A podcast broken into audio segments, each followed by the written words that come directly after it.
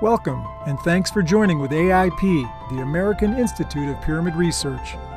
We study pyramids around the world, especially in Egypt, with the belief they hold special wisdom. Please subscribe to our channel as we uncover long hidden secrets, explain sacred symbols, and demystify the world's greatest mysteries.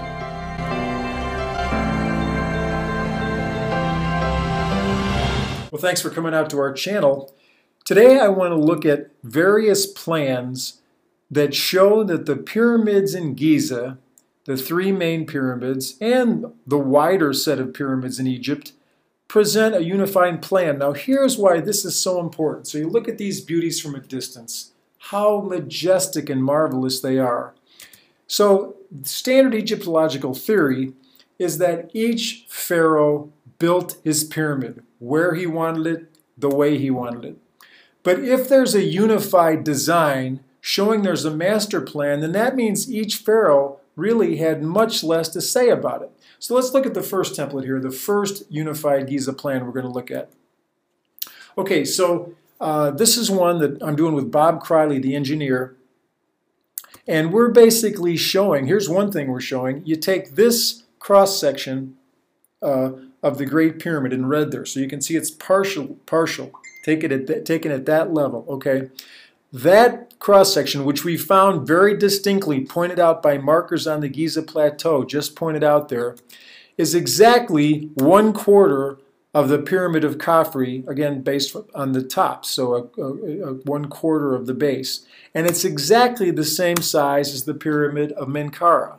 Now a connection like that, again, we were led to this specific uh, well, I'll do more about this later, that specific slice of the Great Pyramid and its relationship to the other two, that seems to be planned. This had to be planned ahead of time. There's no way each individual guy did this on his own and that happened. So there was a, that's an evidence of a master plan. All right, let's look at another one. My Orion correlation theory. Now, of course, I say my, it's Robert Bauval's, but as far as I know, I'm the only person in the world that says that all the pyramids, or excuse me, all the stars in Orion, as you see here, have a corresponding place uh, in Egypt on the soil. Not all of them are pyramids, but I wrote a book about that, and there's no way that could happen if it wasn't a unified plan, okay? So again, the Orion correlation theory shows there's a unified plan. It's not a case of each individual pharaoh doing what he wants to do. All right, so here's the third master plan for Giza, Carl Munck. Now he's got three videos on YouTube that are unbelievable, and he, you know they're hard to find. His books are out of print, but look up Carl Munck, and you one the, the yellow lines here, taking the uh, satellite pyramids of Khufu and the satellite pyramids of Menkaure, and they come to a place which is actually along the line of the line of the crow, which for which points to where the fourth pyramid was. So there's an intersection there, but the yellow intersection he calls the Giza vector, and the uh, both the GPS coordinates he gets there. Uh, relate to all these other stone monuments, Stonehenge, uh, Teotihuacan, Tiwanaku, all over the place. Unbelievable. You got to see. So what Carl Munck does would not be possible if there wasn't not only a master plan for Giza, but a master plan for all the monoliths, uh, the megaliths, excuse me, in the world. So that's the third one. Okay, here's the fourth one. Sacred Geometry Decoded is a wonderful channel. You got to follow that. So he says that the northwest corner of the Khafre Valley Temple is the zero point for the Giza Plateau. Again, there's a lot of these unified plans, and the fact that there could be so many unified plans and they're each independent of each other, it means it's incredible logos at Giza.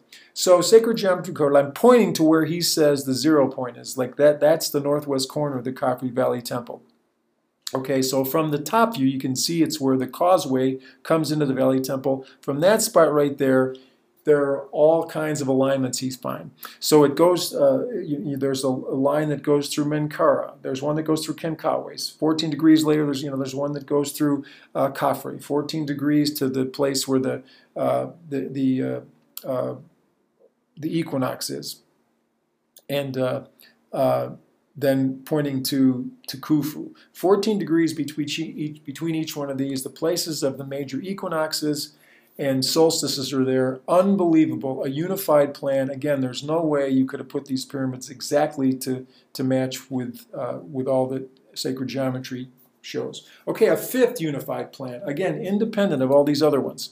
Okay, this, what I'm calling the AIP pyramid, because we're the ones that work with it, it seems like the most, it's five times the size of the Great Pyramid. Sacred Geometry Decoded pointed that out to me. It's five times, so here it is. You, you can see the top of it is this very center of Khafre.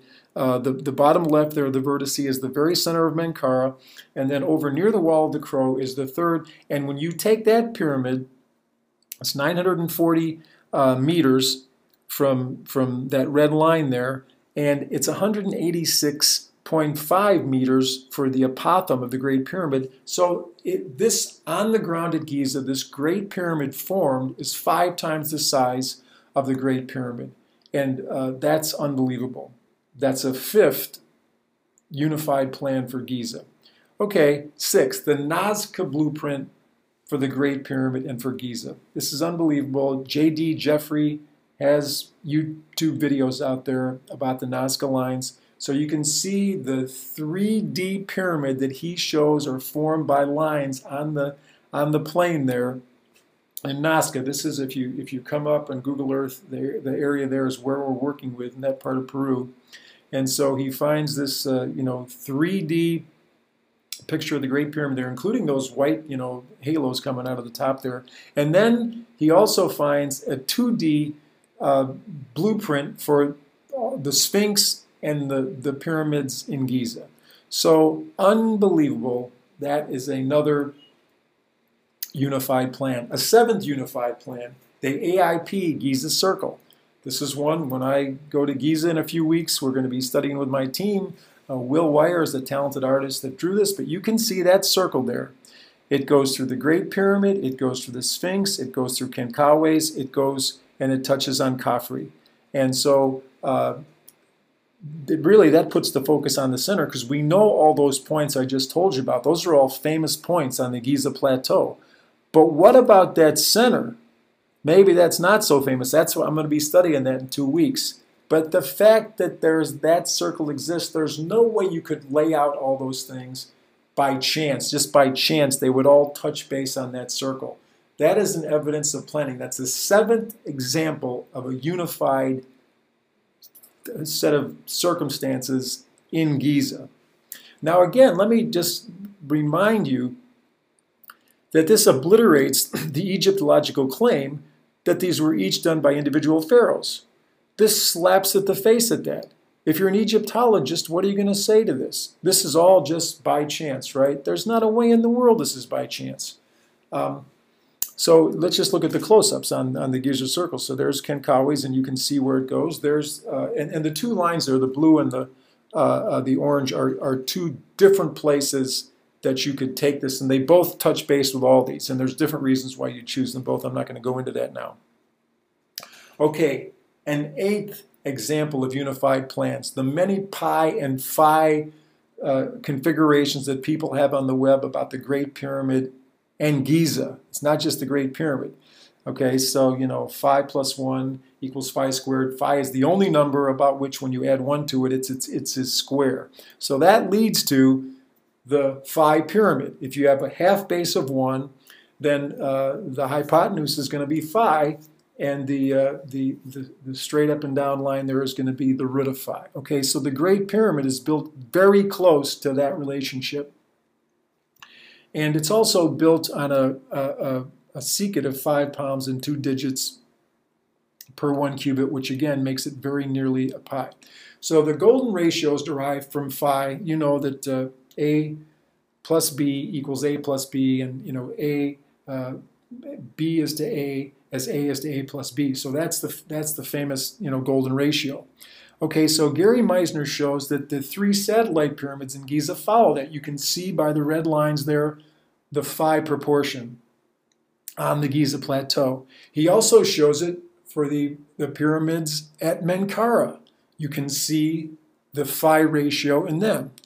Chris Tedder shows this. You can see that uh, when you take the center of the three pyramids, you have uh, a, a golden rectangle section like that. Again, how could that be by chance? It's a separate, I could, this could be number seven, eight, nine, but I'm just using these all as one.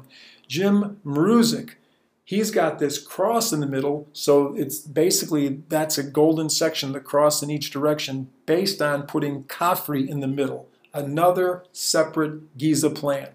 Okay, number nine. From the Giza Prophecy, a book by Scott Creighton and Gary Osborn. Okay, this is sort of uh, the circle that they show there. This is like in its simplest form. So it's a circle that touches the outside of the pyramids and also the Sphinx.